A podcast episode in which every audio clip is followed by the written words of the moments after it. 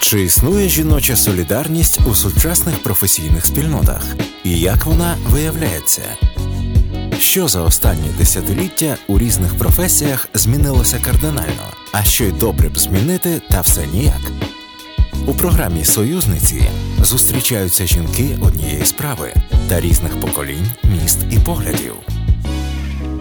Вони розповідають, як насправді влаштовані їхні професії, і допомагають одна одній зрозуміти всі цінності своєї справи. Союзниці авторська програма Ляни Мицько на Urban Space Radio щочетверга о 19 Ви також можете послухати нас у записі на Apple та Google Podcasts. Програма реалізовується за підтримки Агентства США з міжнародного розвитку USAID жінки, які розвивають українське кіно.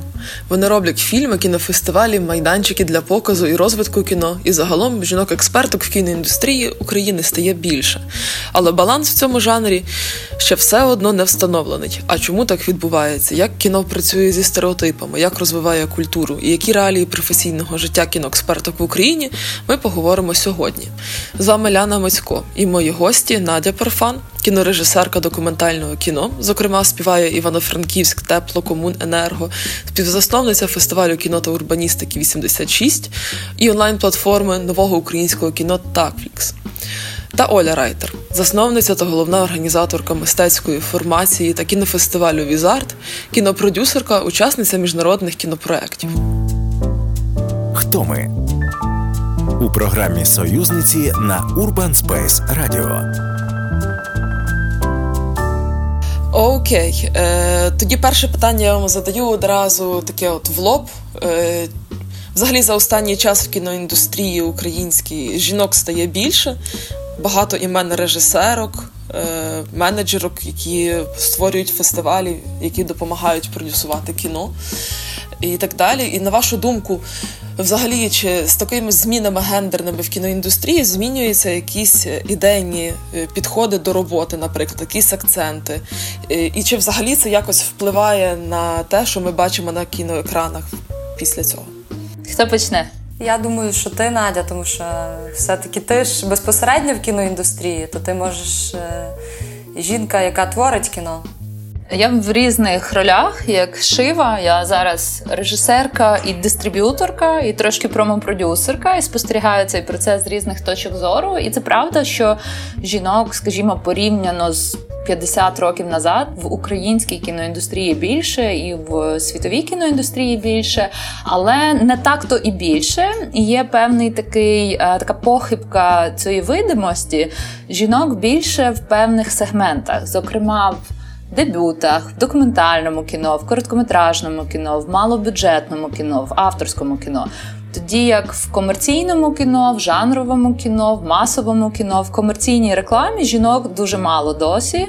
Там з'являється якась одна жінка, і всі кажуть: ну от, дивіться, у нас тепер є жінки. Ні, come on, одна жінка це не жінки. Е, і тобто є е, певні революційні і прогресивні процеси, дуже здорові і дуже кльові, але вони на таких, знаєш, п'ятачках, на обмежених територіях, оцих яких я перелічила. А в принципі, питання статусу статусу влади і економічні питання вони дуже гендеризовані. І, скажімо, жінка-режисерка, яка заробляє собі на життя режисурою в Україні. Я не можу назвати зараз жодного імені. Можливо, е, є жінка-сценаристка, є яка-небудь Наталія Ворожбит. Е, яка написала е, спіймати Кайдаша, яка багато пише, тобто сценарний фах такий. В ньому жінку ти можеш побачити як професіоналку, але ось режисерку, яка заробляє собі на життя кіно, я не можу зараз жодну назвати. Може, Оля назве. Справді ми можемо побачити таке, е, таке, е, такий принцип, що де більше грошей, там менше жінок, і це є не тільки в Україні, це є навіть в світі. Е, я знаю і читала минулого року е, шведський кіноінститут зробив таке, ніби Gender Equality Report. Вони два роки тільки це робили, і вони навіть встановили вже квоти на те, щоб е, було е, більше взагалі в них жінок в індустрії. І незважаючи на те, що в них є квоти, то все одно чим більший бюджет, тим менше жінок є на керівних ролях. Тобто є багато жінок, костюмерок Є багато жінок, які сценаристок, і то там других режисерок, але менше набагато є жінок в комерційних фільмах. А в нас і фільмів комерційних в Україні не так багато. По суті, їх немає. Те, що в насправді почало е, з'являтися, це жінки-режисерки, які знімають авторське кіно. От завдяки тому, що були пічинги, з'явилися імена, і це в принципі ну це нормально, це природньо, що е, ну, люди хочуть показати свої історії, хочуть розказати, написати їх. Але я так собі вчора аналізувала. Ну я не те, що там готувалась до розмови, але аналізувала окей, е, всі там жінки, режисерки, яких я знаю, е, то які історії вони обирають? Чи вони знімають про жінок там? Та і я насправді не бачу. Е, що що є такий, як знаєте, female voice, типу в українському кінематографі, можливо, Мар е, Марися Нікітюк спробувала це зробити в своєму фільмі, розказати таку, ніби е, жіночу історію з, з цієї точки зору, та з погляду, ніби жінок. Але загалом, якщо подивитись, не знаю, чи то коректно називати імена, то там, наприклад, Марина Степанська, її фільм, ну успішний фільм Стрімголов, то це все-таки історія, ну така все одно чоловіча, та про чоловіка, про його історію. Тому м, жінки справді з'явилися, але м, мені здається, що ще шукають е, своє, е, свій голос. Е, і е, як взагалі доносити ці історії, е, входити в світову тенденцію, щоб героїні були все-таки головні героїні були жінки. А ти говорила про те, як це змінилося? Та питання було про те, як змінилося взагалі. Та чи взагалі якось важіль перейшов на сторону такої жіночої позиції, жіночого погляду на кіно? Я помітила, що багато чоловіків-режисерів воліють мати продюсерок жінок. Е, і це цікаве питання, напевно, більше до чоловіків, чому вони обирають так. Е, можливо, тому що вони відчувають більше впливу на на таку продюсерку. Е, особливо багато авторитарних чоловіків обирають мати жінок-продюсерок. І навпаки, дуже часто стається, що жінки обирають мати продюсерів чоловіків. Можливо, в тому відбувається якийсь баланс. От не знаю. Я як режисерка би сказала, що те, що Оля говорить, дуже дуже відповідає дійсності, і е, я є відкритою феміністкою. Я цим пишаюся. Я вірю в те, що світ е, міняється, і те, що ми є рівноправними, і ми з кожним днем стаємо іншими. І мені подобається взагалі те, що відбувається. Я дуже так оптимістично налаштована. Я спілкуюся з молодими людьми, і типу супер. Мені здається, що фемінізм міняє світ в класний бік, і взагалі перспективи в цьому плані кращі.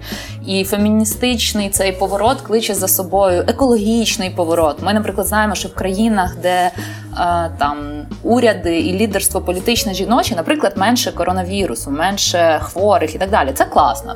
І тим не менше, я потім це прикладаю до себе як до режисерки, і е, в якомусь такому віддаленому сенсі я б, звісно, сказала, що всі мої фільми феміністичні. Але якщо подивитись суто на цей Бегдель-тест і на те, е, хто у нас головна героїня, якого типу досвід, якого типу історія розказана, у мене теж е, всі фільми про чоловіків. І при цьому у мене є в загашничках якісь історії, які би я дуже хотіла зробити.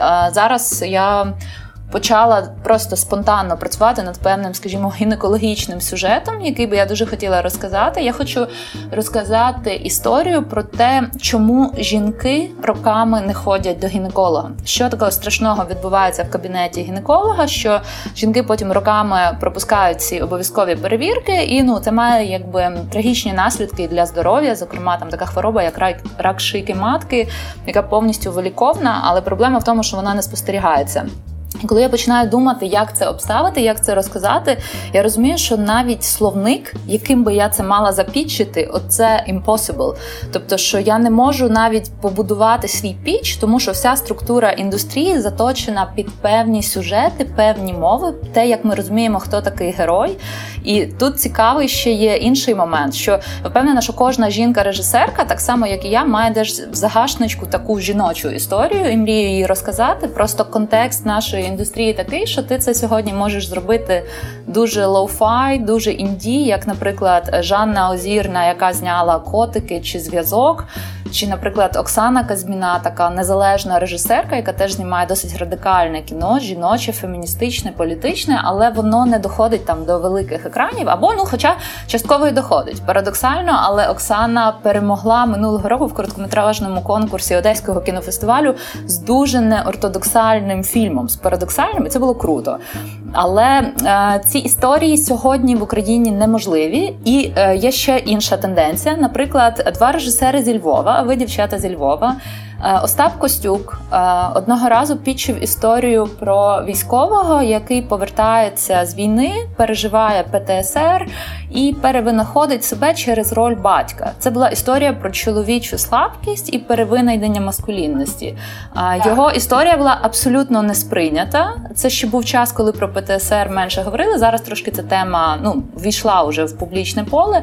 Але причиною, чому це було неможливо, я вважаю також ось цю таку надзвичайну патріархальність і дуже нормативні гендерні ролі, коли у нас є чоловік, герой. Бажано, щоб він ішов в АТО і всім наваляв і врятував Україну. А жінка, ну якщо вона там є, то це така берегиня, кохана, мати або стерво, або як ми бачили там у фільмі Наші котики, вона така тупенька журналісточка, така симпатична, але така тупенька. Ось цей діапазон ролей в жіночому кіно в сценарії він такий. Також згадаємо фільм із зав'язаними очима Тараса Дроня. Я вже його бачила, не буду спойлерити, але просто розкажу індустрійну історію цього фільму. Що Тарас, коли його пічів, ця історія також вона абсолютно потужна. Це сильний сценарій, і це видно неозброєним оком, але вона була не сприйнята експертами, тому що це, це якраз жіноча історія. І тут у мене а, неоднозначне ставлення взагалі до того, як чоловіки в авторському кіно переходять все більше до жіночих історій, жіночих персонажів. Згадаємо також там Філіпа Сутниченка і технічна перерва. Е, я, е, Мені подобається цей фільм. Мені подобається Філіп, це мій улюблений український режисер. Мені подобається те, що робить Тарас Дронь, але я також бачу, що тут є певна така. Е, це вигідно, це круто.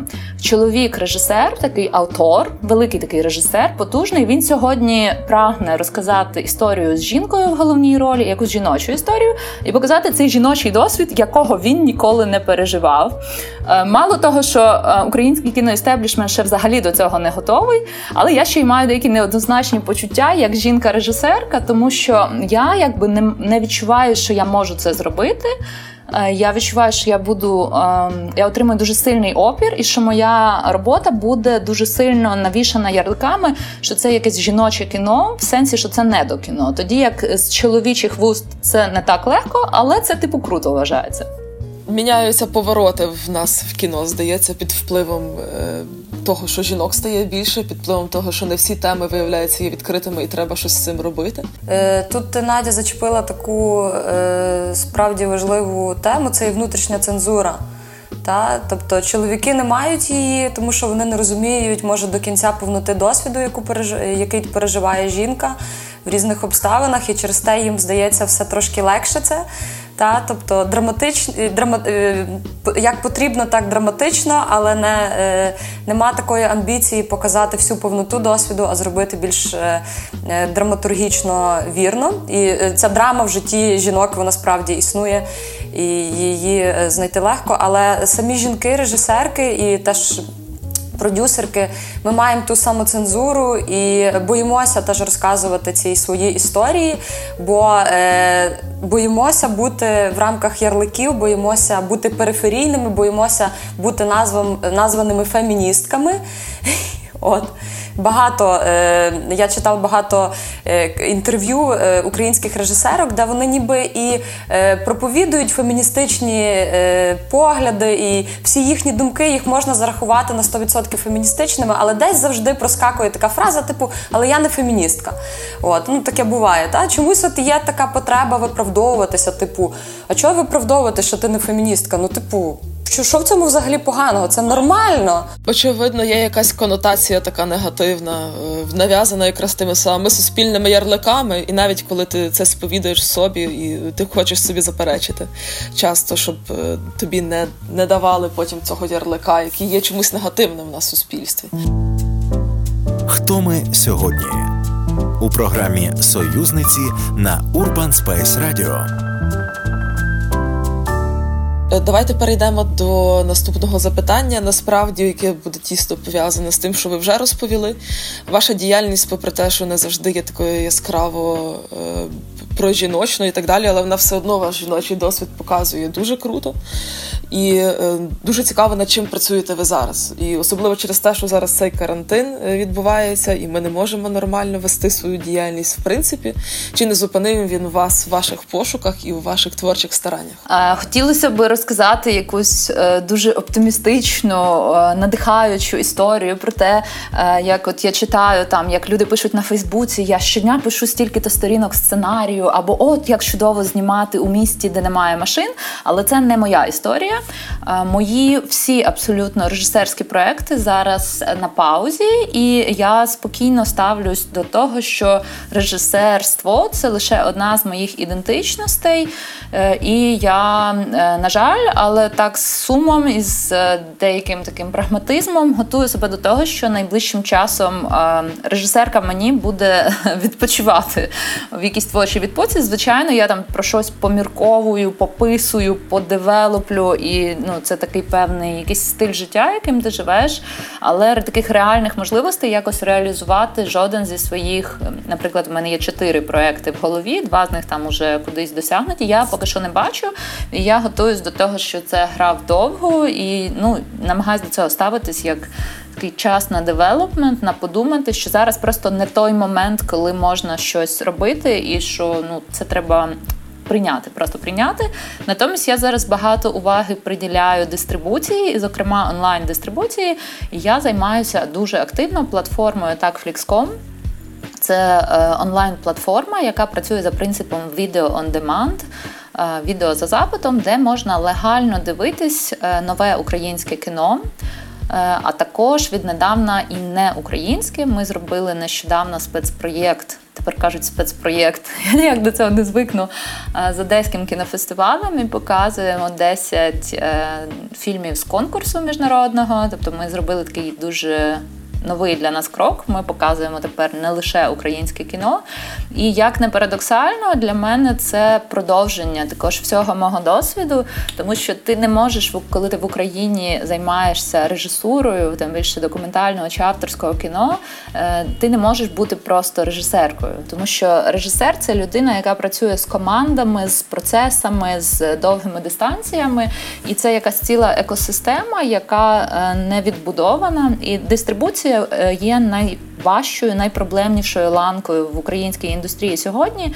Е, карантин це особливо загострив, кінотеатри закриті, люди не можуть випустити свої фільми, невідомо, що буде. Їм доводиться вибирати чи виходити онлайн.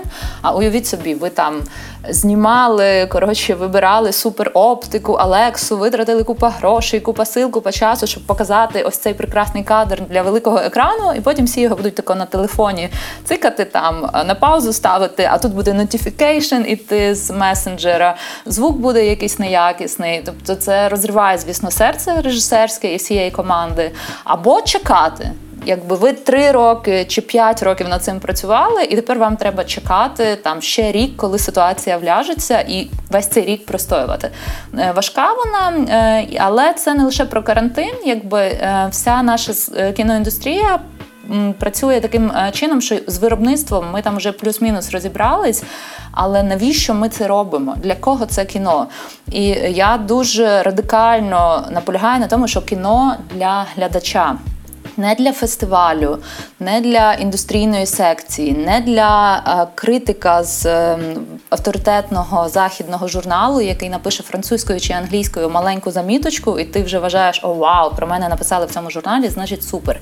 Кіно живе тоді, коли його дивляться, і е, я наполягаю, що постпродакшн фільму відбувається в голові глядача, і тому це кримінально, що люди не можуть дивитись кіно, і це дуже часто стається з українським кіно. що воно наче є, воно наче класне, і наче є люди, які його хочуть подивитися. Такої можливості нема.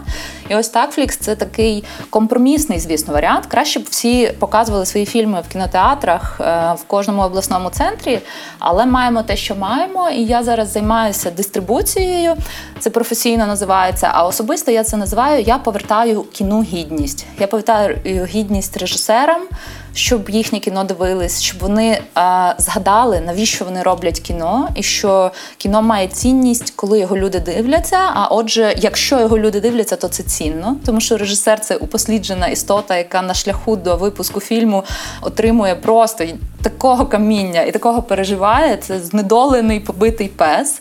Е, ось я називаю це повернення гідності е, режисерам, а з іншого боку, глядачам люди готові платити, готові дивитись, просто їм треба дати цю можливість. І це, в свою чергу, оздоровлює всю екосистему, хай на якомусь мікрорівні, але це просто створює якісь здорові ланцюжки, і в цій уже системі е, цікавіше, приємніше, і ти маєш якусь ціль, навіщо взагалі робити кіно? Ти маєш про що мріяти. Гея, Оля тим часом е, все-таки мріє вийти в офлайн, як я знаю. Оля, розкажи, як ви зараз готуєте візарт? Та в нас е, через карантин і взагалі через пандемію відбулись великі зміни. Е, ми мали перенести свою свій 13-й кінофестиваль, який мав відбутися в червні, ось буквально вже через місяць, по суті. І ми його перенесли на вересень ще в квітні. Е, на початку квітня, сподіваючись, що в вересні можна буде провести хоча б комбіновано якісь офлайн та онлайн події. Але зараз е, всі наші зусилля і мої зусилля е, спрямовані власне на те, щоб перевести наш, нашу подію в онлайн формат. З можливістю проводити певні офлайн події на відкритому просторі, проекції на стінах, можливо, автокінотеатр, тобто те, що буде на той момент дозволено. От і зараз ми е, сконцентрувалися на тому, щоб е, взагалі я концентруюся на тому, щоб отримати команду. В нас е, вона зараз досить велика. Це 12 людей, е, які е, працюють тепер з дому і отримують е, чіткі завдання. Іноді не дуже чіткі. Це звичайно дуже складно в такому режимі працювати і. Е, ну, лавірувати разом з командою і приймати важкі рішення. Звичайно, нам подобається великий екран. Тобто, в нас, знаєте, навіть такий. Основна наша така думка, яку ми з якою ми запрошуємо режисерів показуватись на фестивалі, це е, вони сиділи в темному просторі, дивились на світло серед незнайомців, і твій фільм мав зараз відбутися. Тобто, це є ну це те, що мене е, заводить. Там мені я вдома теж дуже багато дивлюсь зараз фільмів, відбираю і просто дивлюсь, підписана на Netflix. Е, купила е, навіть фільм один на Такфлікс, от показувала бабці мамі. Е, фільм, до речі, твій Надю. І, от. І е, дуже багато дивлюсь вдома, але зробила собі домашній кінотеатр, поставила проектор дивлюсь на максимально великому екрані, на якому я можу це собі дозволити. Е, загалом вважаю, що зараз це такий момент, коли ми можемо перезавантажитись теж. Та? Не сприймаю це так фаталістично, бачу, що життя повертається, і навіть мій психологічний стан повертається в звичайний такий якийсь режим. Тобто мені вже не так страшно виходити на вулицю. Я сьогодні йду до перукарки е, вперше за три місяці. Слава Богу, це е, радіо, а не телебачення. І думаю, що ми пристосуємось до цього як подія також, і події пристосуються. Хочемо вже в червні зробити якийсь офлайн. На відкритому просторі, тому що бракує цієї присутності, от присутність, е, спільність. Е, Навіть якщо це на відстані трьох метрів одне від одного, я е, готова на це. Але також, звичайно, ми бачу і наші колеги закордонні, і ми також готуємося до онлайн формату тому що фільмів багато. А якщо проводити, ну то то напевно просто не вистачить ресурсів стільки проводити офлайн. Ем, офлайн подій е, для 20-30 людей. Тому ми будемо мати спеціальний такий таку платформу, яку ми зараз розвиваємо. Е, називається Big Short. І вона буде створена не лише е, на час кінофестивалю. Ми плануємо там робити релізи короткометражних фільмів українських і неукраїнських протягом року, щоб захопити більше аудиторії не лише зі Львова, але й з України. Я бачу, що всі подалися в цей чудовий онлайн, бо в мене з колегами зі всієї України теж назріла думка робити онлайн фестивалі. Це навіть вийшло краще, ніж ніж багато онлайн офлайнів за останній час. І сподіваюся, що у вас це вдасться дуже круто. До Союзу у програмі Союзниці на Urban Space Radio. Е, Окей, давайте ми тоді повернемося до е, коренів ваших взагалі і до вашого початку, коли ви е, взагалі вирішили, що кіно це ваша стихія і ваша якась точка неповернення. Можливо, була якась якийсь такий момент, і чи тоді ви мислили також так глобально про те, що ви станете таким містком в міжнародних відносинах певним чином, або про те, що е, ви зможете людям дарувати цю красу картинки їхнім очам. Як взагалі сталася ця точка неповернення? Бо дуже цікаво, чому, чому ви тут? Я я можу коротко скажу, у мене недовга відповідь. Я е, думаю, що ніколи не кажи ніколи, і е, ну що таке точка неповернення? Тобто в житті є набагато більше всього, ніж кіно. Колись, можливо, в мене було занадто е, таке однозначне, там все кіно і тільки кіно. Е, загалом я досить давно вже в цій галузі, якщо так можна сказати, ніколи не робила цього навмисно, тому що мене реально заводить показувати і обговорювати фільми з іншими людьми. От реально я себе відчуваю тоді живою. Що я от живу, щось роблю е, недаремно і помру, і може колись хтось колись згадає, що от ми дивились там десь фільми разом. І подивились щось особливе.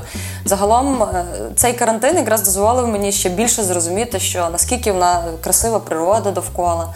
Я проводжу час за містом, займаюсь ем, Сільським господарством це прекрасно, це чудове заняття. Кошу траву газонокосаркою. Ну тобто в житті всього набагато більше, і е, це час зрозуміти не лише звичайним людям, але й таким особливим видам людей, е, як культурним менеджерам. От і коли ми почнемо дихати вільніше, коли почнемо взагалі згадувати про те, що є ще щось, крім нашої найособливішої в світі роботи, тоді можливо в нас і вийде кращий продукт, який розрахований на людей які такі самі люди, а не всі повинні лише от е, приходити до нас, любити нас. І, і якщо хтось, не дай Боже, вийшов з залу одна людина, то в мене просто світова трагедія настала. Тобто, це е, відбувається таке переосмислення, тому е, це є процес. Звичайно, постановка цілей дуже важлива. Коли є чітка ціль, ти розумієш, до чого йти, і ти ну, працюєш над тим, але це не найголовніше в житті. І мені здається, ми всі це зараз усвідомили чітко. Мені теж дуже близький цей підхід е, без фаталізму і без остаточності. І ну, якби я думаю, що після останніх кілька місяців такі поняття, як точка неповернення, можна просто сказати ха-ха. Тобто, у нас ще попереду буде дуже багато всяких точок повернення, відвернення і ну а життя таке я документалістка, я режисерка-документалістка, і це такий цех, така релігія, в якій ви дуже поважаєте життя, і е, кажуть, що в неігровому кіно е, Бог режисер, а в ігровому режисер Бог. Та, тобто речі стаються так, як стаються, і е, чим швидше ти е, це приймеш, тим тим прикольніше тобі може кайфовіше від цього бути. Але е, моя особиста історія дуже парадоксальна, тому що я взагалі ніколи не цікавилась кіно. Я не дивилася кіно в дитинстві. Ну, звичайно, якісь фільми я дивилась. Там у мого брата був постер з термінатором чи з Сильвестром Сталоне. Там і якісь в мене такі дуже приємні романтичні погляди, спогади е, про те, що таке було кіно, з якісь ВХС, але це щось більше про побутову культуру, ніж про власне кіно. В університеті я вчилась в Могилянці, там був абсолютно культовий кіноклуб, де я подивилася вперше там Трієра, Параджанова, дуже багато подивилася радянського авангарду, але це все теж так було. Це частиною було навчання, і я була з тих людей, які засинали в залі. Е, в мене, коли теж з'явився комп'ютер, я теж засинала. Ми дивилися там з друзями, хтось десь подає лапу, викачали якийсь там крутий артовий фільм. і Я просто перша хропіла, я ніколи не любила кіно. І мене цікавила завжди музика, мене цікавило мистецтво, мене цікавила архітектура, ну навіть література. Коротше, що завгодно. Ну, останню чергу це було кіно. Але так сталося, що я поїхала вчитися у Будапешт е, на антропологію, і там був такий предмет візуальна антропологія. І коли ти в цьому академічному спорті тебе змушують писати тексти, ти постійно якісь писульки пишеш, і ти пишеш таке, сяке, беме, якісь там пейпери. І тут нам запропонували зробити е, візуальну антропологію, тобто. Е, По-моєму, там можна було ще фотографії робити, але, зокрема, нам дали камери, і ми робили такі етнографічні есеї, відеоесеї. Е, і я коли взяла вперше взагалі взяла в руки камеру, абсолютно нічого в житті, нічого ніколи не знімала. Ні на який телефон, ну взагалі, от тобто від слова, абсолютно взагалі. Я це взяла, і я така: о, так це нормальна тема. Тобто я просто зрозуміла, що це дуже ефективний медіум для висловлення ідей і для комунікації ідей. І що писанина це просто така нудьга, по-перше, самі себе видобувати ці буквочки і писати це не прикольно. Я можу щось написати, ну сидіти і постійно писати оце перед білими е, вордівськими документами. Мені це не подобається. Це просто тілесно, неприємно і нудно. По-друге, хто це все буде читати? Ми живемо в такому новому середньовіччі, де люди вже ну раніше культура була більш літературоцентричною, буквоцентричною, а зараз е, читання це така досить елітарна практика. Зараз люди купують книжки і складають їх, щоб потім був класний кавер для зуму. Що ось дивіться, в мене там книжкова полиця, але їх ніхто не читає, ніхто не читає. І навіть я, яка люблю читати, я розумію, що ну це нудно. Я в мене там стоїть кілька таких романів, і я розумію, що там дуже повільно розгортаються події. Мені хочеться пофіксити драматургію, і цей дуже довгий опис. Тобто зараз темп життя і така ну наша медіальна дієта настільки змінилася, що читання зовсім вже немає того статусу, що раніше.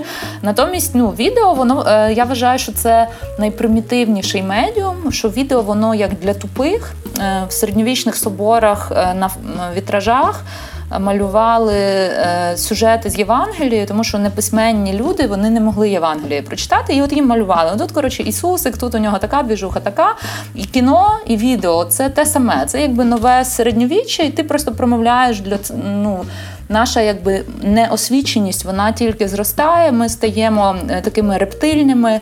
Наш attention span Проміжок уваги, скільки ми можемо е, концентруватись, постійно зменшується. Там раніше казали, що там це якісь не знаю, там хвилина, 30 секунд. Зараз там все 8 секунд. І ти оце таке кліпове мислення, соцмережне, інтерфейсне, і в цьому світі, в цій е, медійній системі, ти просто можеш до людей достукатися через відео значно ефективніше.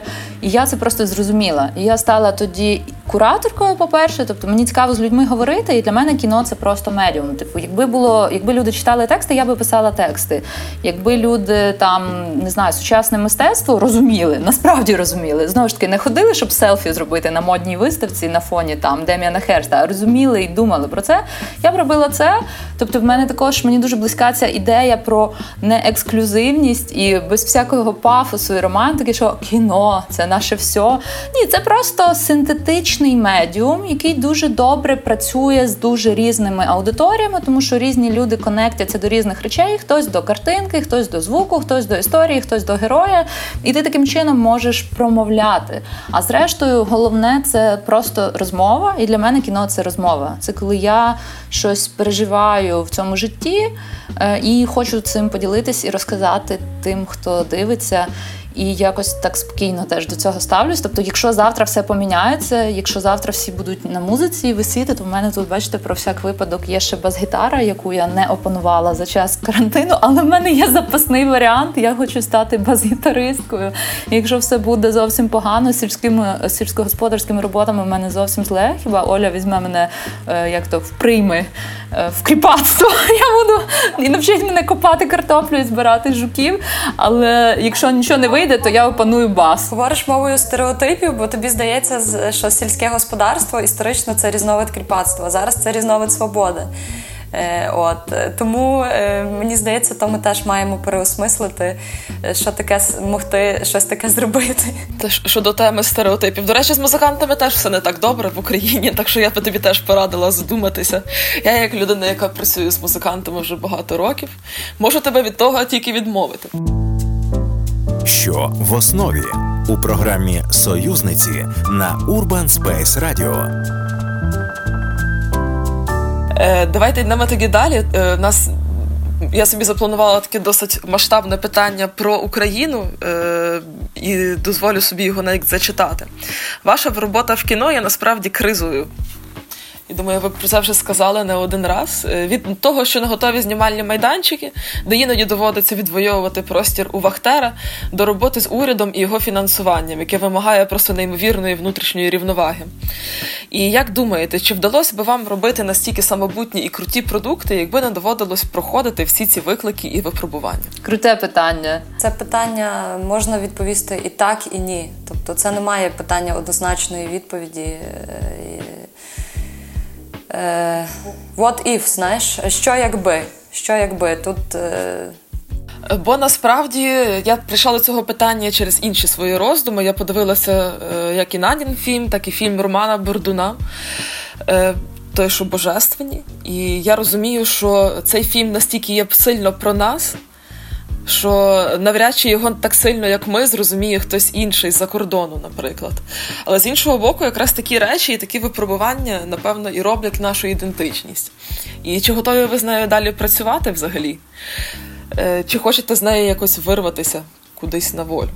Емігрувати я не планую е, і думала теж про цю ідентичність. Е, часто просять зробити якусь програму українських фільмів, е, скурувати програму для е, кінофестивалю. І е, минулого року я придумала Україні такий слоган: Ukraine stay weird, Ukraine stay real.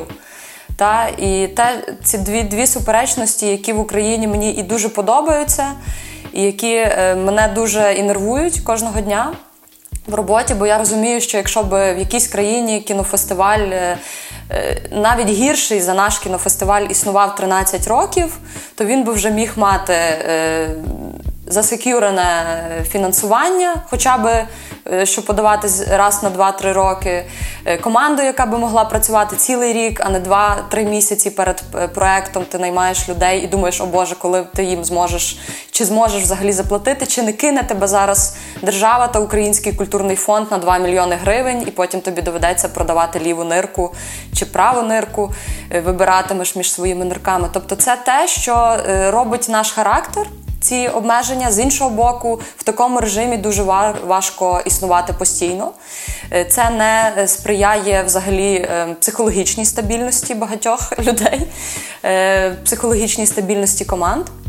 Е, тому е, думаю, однозначно, якби ми жили в умовах, обставинах, якби е, наша команда і ми всі жили в обставинах, наприклад, Швейцарії, то ми би були зовсім мали би інші меседжі, інші роздуми, по-іншому би ставились до своєї роботи.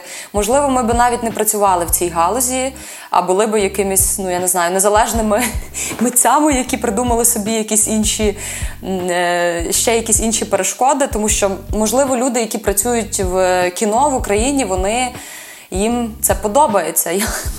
Можливо, їм це подобається. Можливо, вони отримують від цього адреналін. І е, з іншого боку, це є не дуже це є взагалі е, нездорова ситуація, коли криза викликає в тебе відчуття е, азарту, відчуття адреналіну. І а це мені здається, ми звикли. Ну ми багато хто звик в такому режимі працювати. Знаєте перешкода, борешся, пішов до наступної. І до наступної.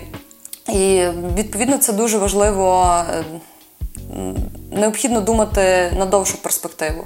І зараз якраз є ця можливість подумати на довшу перспективу. Тому однозначно я би не була тим, як співає Альона Альона, повертаючись до попкультури. Якби я була, е, як вона там? Де би була я, якби я була не я? Якби я була не я, та тобто. Е, однозначно була би іншою людиною, з іншою е, психікою, з іншим світобаченням, з іншим фінансовим забезпеченням, напевно. Е, але з іншого боку, і проекти наші були б, можливо, нудніші. Е, не не такі інноваційні. Вже існувало би 45 онлайн кінотеатрів, 250 фестивалів короткометражних фільмів, е, сотні музичних організацій. Тобто ми живемо в цікавий час, в дуже цікавий час, але це час, е, в який ми себе кладемо на цей вівтар. Жертовність культурного менеджменту, коли ми будуємо е, фундамент. І мені подобається про це думати. Хоча це нелегко. Колись будемо старі, будемо розказувати про це своїм нащадкам. Вони будуть дивитися на нас від великими очима і казати: О Боже, серйозно, це так було. І і не розуміти нас. А ми будемо такі, знаєте, як ті е, тьоті з народного дому, які нам казали: ну ви ж не були на Сибірі. Звідки як ви можете як ви можете нам про це говорити? Та, Тому на, наша реальність наш буду, нас будує. З іншого боку, ми це не наші батьки, тому що ми вже маємо інтернет, ми володіємо іноземними мовами і можемо трошки і ходимо до психологів, якщо ходимо. Тому можемо себе аналізувати, стримувати. Е, мені здається, це плюс. Я дуже люблю нове румунське кіно, так звану нову хвилю румунського кіно. І мені дуже подобається те, як в румунському кіно ем, ця ідентичність національна переведена в певну кіномову, і це такий цілий кінофеномен. Коли ти дивишся румунський фільм, ти завжди ти його ніколи ні з чим не сплутаєш. Е, він також дуже локальний, дуже специфічний. Всі їхні фільми про часи Чаушеску, про кінець 80-х, початок 90-х, або про постсоціалістичну епоху, про проблеми корупції і медицини, які нам в Україні дуже дуже близькі. Але ми не знімаємо про них, а ми хочемо зняти ну таку історію, щоб на Канни, щоб вони там зрозуміли. Ну, Ми зараз дуже добре пропрацьовуємо теми війни, там який-небудь Чорнобиль. Ми завжди пропрацьовуємо. Є певні кліше. Україна це ось це. Це добре експортується на захід, і дехто з нас надзвичайно талановито цим е, користується, це продається і досягає успіхів. Інколи це виходять якісь геніальні речі, інколи це просто кон'юнктура. Але у нас іще поки що. Якби проблема така з нашою ідентичністю, це те, що ми всі дуже дуже ми. Е, ми дуже такі, як ми є, і ми зовсім не такі, як які-небудь швейцарці, чи французи, чи німці, чи корейці. Але ми також, ем, якби ми ще цього не зрозуміли, і я б сказала парадоксально, у нас дуже сильна українська ідентичність, і ця така, ну навіть трошки покаліченість нашими там раз на 10 років революція, раз на 10 років криза, там ще щось нашою цією такою постійною нестабільністю. Е, на неї можна дивитись як на те, що робить нас сильнішими або на те, що нас обмежує, але словом, воно у нас є. А в той же час я поки що цього не бачу на рівні культурних артефактів. І мені здається, ми не зробили ще з цього. Ми це не осмислили, не перевели в рефлексію і не перевели в ці художні феномени. І якщо дивитись е, ну, на можливий позитивний сценарій, я сама до цього прагну, і для мене ну, теплокомуненерго це такий трошки румунський фільм. Мені з усіх кінофестивалів, де ми були, мені було найпочесніше опинитись не на візіон. Дурел.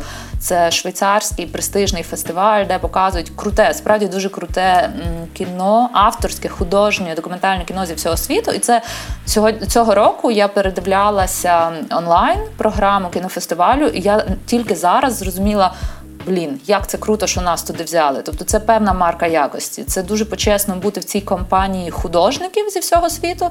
А в той же час є певний такий, у них там є слот для України. Тут Афганістан, тут Чилі, а тут Україна. Це така трошки ну, колоніальна, глобальна перспектива, екзотична.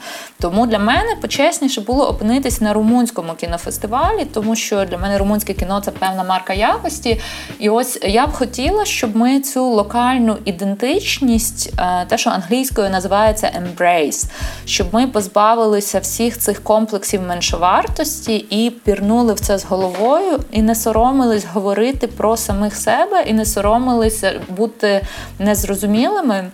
Тому що, щоб бути зрозумілими на захід, на експорт, треба бути перш за все зрозумілими собі. І мені здається, що ми завжди цю фазу перестрибуємо, що ми завжди намагаємося під когось підлаштуватися, під якийсь черговий грант, на це дають гроші, або там на це якісь там програмні пріоритети. Це нове модне хайпове слово. І ми такі, е, тобто, наша ця українська гнучкість, вона робить нас справді сильними. Ми дуже живучі, ми стійкі, нам справді нічого не страшно страшне, і цю кризу, яка зараз триває, ми переживемо, бо ми come on, ми пережили 90-ті, ми пережили один майдан, другий, і це ми також переживемо. Все буде добре. Але мені хочеться, щоб ми були не пристосуванцями, щоб ми мали що сказати. І я бачу от дуже багато цієї української ідентичності. Вона полягає в тому, що в людей е, ніби немає взагалі ніякого внутрішнього стержня. Якась така відсутність принципів, відсутність артикуляції, або ну звісно, що воно у всіх є, але ми про це не говоримо говоримо. Ми ніби боїмося вголос вимовити, що я про ось це, мені близько ось це, а ось це мені не близько, мені це не підходить. І ну, врешті, ми якби ніби і не говоримо взагалі. Тобто, що ми перекидаємося словами. Е, мистецькими якимись репліками. І е, ну не те, що я пропоную, щоб там все українське кіно було ось таке, і всі знімали зараз ось так. Там, не дай Боже, якесь патріотичне кіно, чи якісь оці всі е, ну, заказухи, це такий совок, держзамовлення. Але показовим є те, що в українському кіно є дуже різні зараз голоси дуже різні оптики, дуже різні мови. І це круто, це такий нормальний етап, але немає якоїсь, е, ну якби почерку. Ми поки що не можемо сказати, що ми ось так говоримо. І також ми не можемо сказати, ну якось румуни вони зрозуміли, вони якби дуже глибоко на рівні колективної ідентичності зрозуміли, що Румунія це про Чаушеску. Режим Чаушеску зробив з нами щось таке, що ми е, ще довго будемо це вигрібати. І так само, ну, наприклад, для мене Україна це про теплокомуненерго. Тобто, come on, ви можете скільки завгодно ходити в кав'ярні і пити лате, і займатися креативними індустріями, і їздити е, на стажування в Західну Європу, в Східну, займатися дауншифтингом, що завгодно. Але рано чи пізно вам треба буде піти в теплокомуненерго. І це те, що робить нас е, нами. І я хочу більше просто більше такого здорового, дорослого прийняття і менше цієї меншовартості і постколоніалізму. Це те, що я в собі культивую, відповідаючи на це запитання. Ще друга частина відповіді вона в тому, що е, я е, Мені подобається гнучкість і теж така дерев'яність. Е, ну, Це ненормально, не такий догматизм. Є певні культури, наприклад, сусідня нам північна культура Росії. Ось мені подобаються деякі речі з Росії. Я там навіть досі соромно зізнатися, але я за деякими речами слідкую, бо мені їх не вистачає. І ніякий там американський чи європейський культурний продукт він не резонує мені так чомусь, тому що це зовсім інший контекст. Але, наприклад, в російській культурі є деяка інколи така догматичність, така дуже сильна твердолобість, що от так, або таке кіно, яке я називаю от руска жесть, і має бути так. І мені це дуже не близько. Мені подобається ця українська така гоголівська натура, така коротше завжди іронічність, така трошки ха-ха. Оце як Оля сказала про анархофемінізм. А українці це ж такі повні анархісти. Ми такі, ну коротше, там Зеленський, Янукович там розберемось, розберемось. Тобто, це завжди тут якісь мої бурячки, і тут якийсь мій двіж. І це симпатично, це круто, це вже ми такі є. Але мені також здається, що це мене особисто дуже обмежує. Я навчалась в кіношколі в Польщі, і в мене був дуже дуже маленький досвід роботи в польському контексті. І е, я просто зрозуміла, що ти можеш сягати значно кращих результатів з цією своєю українською працелюбністю, гнучкістю, іронічністю, якщо тобі дати трошечки, трошечки можливостей, трошечки. Ми вміємо робити супер штуки за 5 копійок. Ми вміємо з цих 5 копійок витискати таку ефективність, таке KPI, такий результат крутий. І а, просто так хочеться мати ці ну, нормальні трошечки комфорту. Я не кажу рівень там Швейцарії. Я просто кажу, якась трошечки стабільність. Зараз таке скажу часів Порошенка. Тобто те, що відбувалося між 14 і 19 роком, тобто оцей хоча б рівень зберегти, ми знесемо гори. Ми виграємо кани, все буде. Ми будемо в шоколаді. Е, бо оця постійне, ну ніби ми така м, країна розривів, країна постійно ти тільки-тільки-тільки бабах. Воно дуже обмежує. І мене як творчу одиницю обмежує, і як якусь просто ну, людину дуже обмежує зв'язок. Ти вибудовуєш, вибудовуєш роками якісь стосунки, а стосунки це найважливіше. Це ви це така хореографія, і ви складаєте такі фігури а потім це все валиться і валиться, і ти просто якби постійно мусиш починати знову. Тому мені здається, що те, що ти Олю казала, що справді у нас дуже багато людей отримують е, певний адреналін і кайф від такого постійного кризового менеджменту. Мене особисто він трошки втомлює. і Я бачу, як він тебе. Ти постійно на таку стелю натикаєшся і хоп, і знову. А я б хотіла вже, ну я б хотіла якісь круті речі робити. Трош, Трошки. Я кажу, мені не треба супер жирно, мені не треба супер довго. Ну просто дайте мені хоча б якийсь там парурічний цикл, щоб я хоча б закінчила почати і не постійно обривала його. Мені якраз по цій темі передавала вам запитання, на яке ти вже відповіла. Е, е, питання від шанувальника: як вам вдається приховувати в фільмах, то що грошей так мало? Це таке дуже епічне питання, яке може бути таким е, завершенням нашого великого циклу спілкування зараз. Немає часу на роздуми у програмі Союзниці на Urban Space Radio. І на е, сам кінець хочу вам задати кілька е, класних таких бліцевих штук, щоб ви відповіли короткими фразами на них. Е, ваше улюблене українське кіно. Отак, одна фраза, одна фраза, одне, що тобі прийшло першим в голову. Надя, починай. Земля Довженка. Оля, Тіні забутих предків. е, хто надихає вас до діяльності? Реальність мене надихає. Е, Моя бабуся мене надихає до діяльності. Вона живе в Івано-Франківську, вірить в Бога, але насправді вона язичниця. І вона дуже прикольна. І чесно, те, що я з цією жінкою якось скромно споріднена, мене дуже надихає. Окей. І який ваш улюблений відпочинок? Природа. Природа і бажано широкий горизонт, тобто можливість побачити глибину перспективи власними очима, бажано з водою. Мені подобається дивитись кіно. Для мене це і робота, і відпочинок, і все в одному. А природа, ну, це, це друге, напевно. А в природі ти живеш зараз? Я та, я живу в природі і виросла в селі, і тому для мене це так воно по-іншому. Окей, все дуже дуже вам дякую, дівчата, за розмову. Е, Це була програма Союзниці. Е, Подкаст наш записаний тут е, через Zoom, наразі через карантин. Сподіваюся, що скоро ми з вами зустрінемося і на прем'єрах фільмів великих, і на фестивалях кіно, і, можливо, навіть десь в Славутичі, якщо станеться якесь чудо.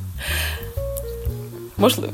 Все, всім дуже дякую і всім гарного дня. Сподіваюся, вам цікаво було розмовляти одна з одною. Давно не бачились, можливо. Дуже дякую за можливість зустрітись. Це один з плюсів карантину. що тепер можна зустрітись всі в рівних позиціях, і спілкування онлайн нічим не гірше тепер, ніж ніж відсутність спілкування. Окей, всім гарного дня тоді. Сподіваюся, до зустрічі. Дякую, бувайте. Дякую. Ви також можете послухати нас у записі на Apple та Google Podcasts. Програма реалізовується за підтримки Агентства США з міжнародного розвитку USAID. Чи існує сестринство та взаємодопомога серед працівниць кіно, книгарень, лабораторій чи дипломатичних місій? У програмі Союзниці Ляна Мицько та її героїні розбираються, що правда і неправда в наших уявленнях про жінок різного фаху. А ще з'ясовують, чому жіноча солідарність важлива, що змінилося в різних професіях за останні роки, чи в усіх професійних колах жінкам комфортно. Союзниці широка боротьба проти вузьких стереотипів. Щочетверга о 19 на Urban Space Radio.